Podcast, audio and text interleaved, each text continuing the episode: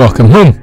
This is Audio EXP for the 30th of September, and the episode title is On the Way and Gone to Court.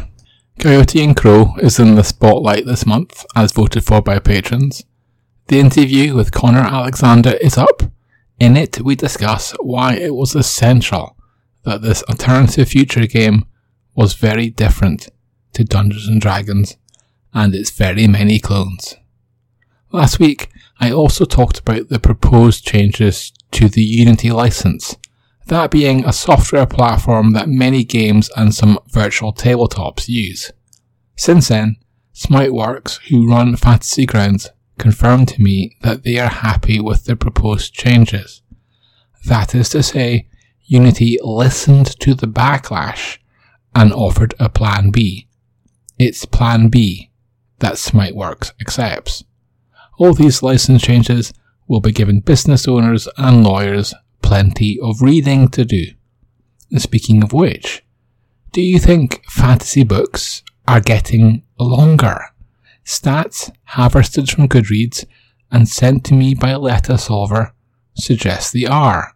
The average fantasy book in 2014 was about 336 pages, and now it's 394.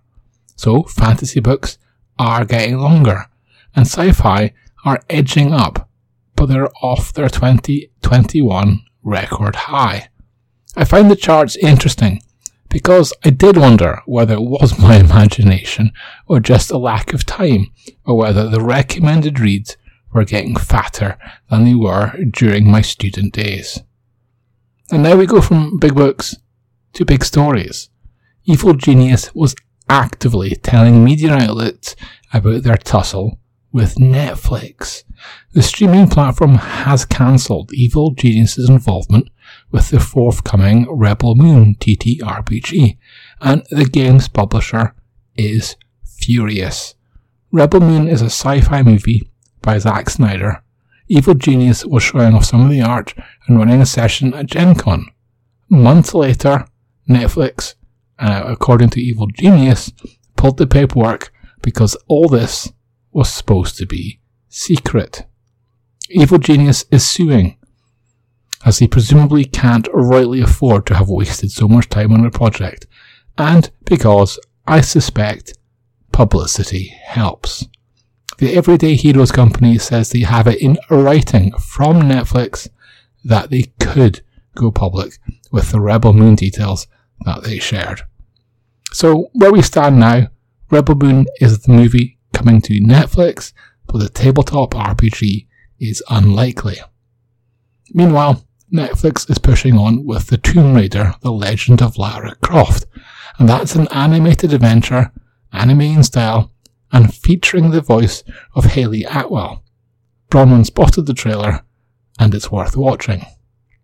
The BBC has a big trailer out too, and that's the 60th anniversary special of Doctor Who. David Tennant is back as the Doctor, a different regeneration, but back again. And it looks like he's up against one of the strongest villains from the very first series. Do you debate the future of Doctor Who? The viewing figures haven't been moving in the right direction, and it's hard to see the best road forward for this most iconic sci-fi show. What's not pushing forward are old school movie rentals. Can you believe that Netflix was still mailing discs to people? Well, not anymore. They've just sent the last one, and Bronwyn wrote up the emotional farewell. I guess it's digital or dead. Mind you, what about old school gaming magazines? Are they gone for good? Here in the UK, Hachette has started to publish the official D&D Adventurer. That's a subscription magazine that comes with occasional freebies like dice, DM screens, and dice trays. But there are no plans for a digital release. It's hard for traditional publishers to compete when RPGs like Cloud Empress are free in digital format. Published by Worlds by What, Cloud Empress is an inspired by anime game like Nausicaa, an ecological science fantasy. It is about 60 pages long, and it uses the horror rules of the Mothership RPG. If you don't have Mothership, well, that's also free if you want it to be, as it's a pay what you want download. And now I have a host of bundles and a competition I'd like to tell you about in the outro. And starting off is Your Best Game on itch.io. The premise here is that dozens of indie publishers put their best games, which didn't do as well as they had hoped, into the deal. It's like a second chance. It also strikes me as a clever way for game buyers to find a classic in waiting. In the bundle of holding, there's the Novel Writing Game Tools 2023 offer. That's one that helps you write, and it's designed to help prep for this year's NaNoWriMo, or National Novel Writing Month. Are you doing the challenge this year? Newsstand Press's fantasy In the Skies, Flying Circus, is also in the bundle of holding. If you're swift, there are two on Humble. The first is a collection of VR games, including Grimlord and the deluxe edition of After the Fall.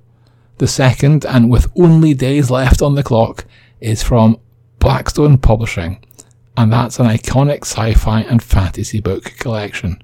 It's tempting me. Lastly, let's get to that competition I told you about, and it's restricted to the UK and Ireland only. Sorry, gang. It's for the 50th anniversary of The Wicker Man, and it's a chance to win a special t shirt that's not and may never be in shops. And on that note, don't mess with spooky villagers, and I'll see you next week.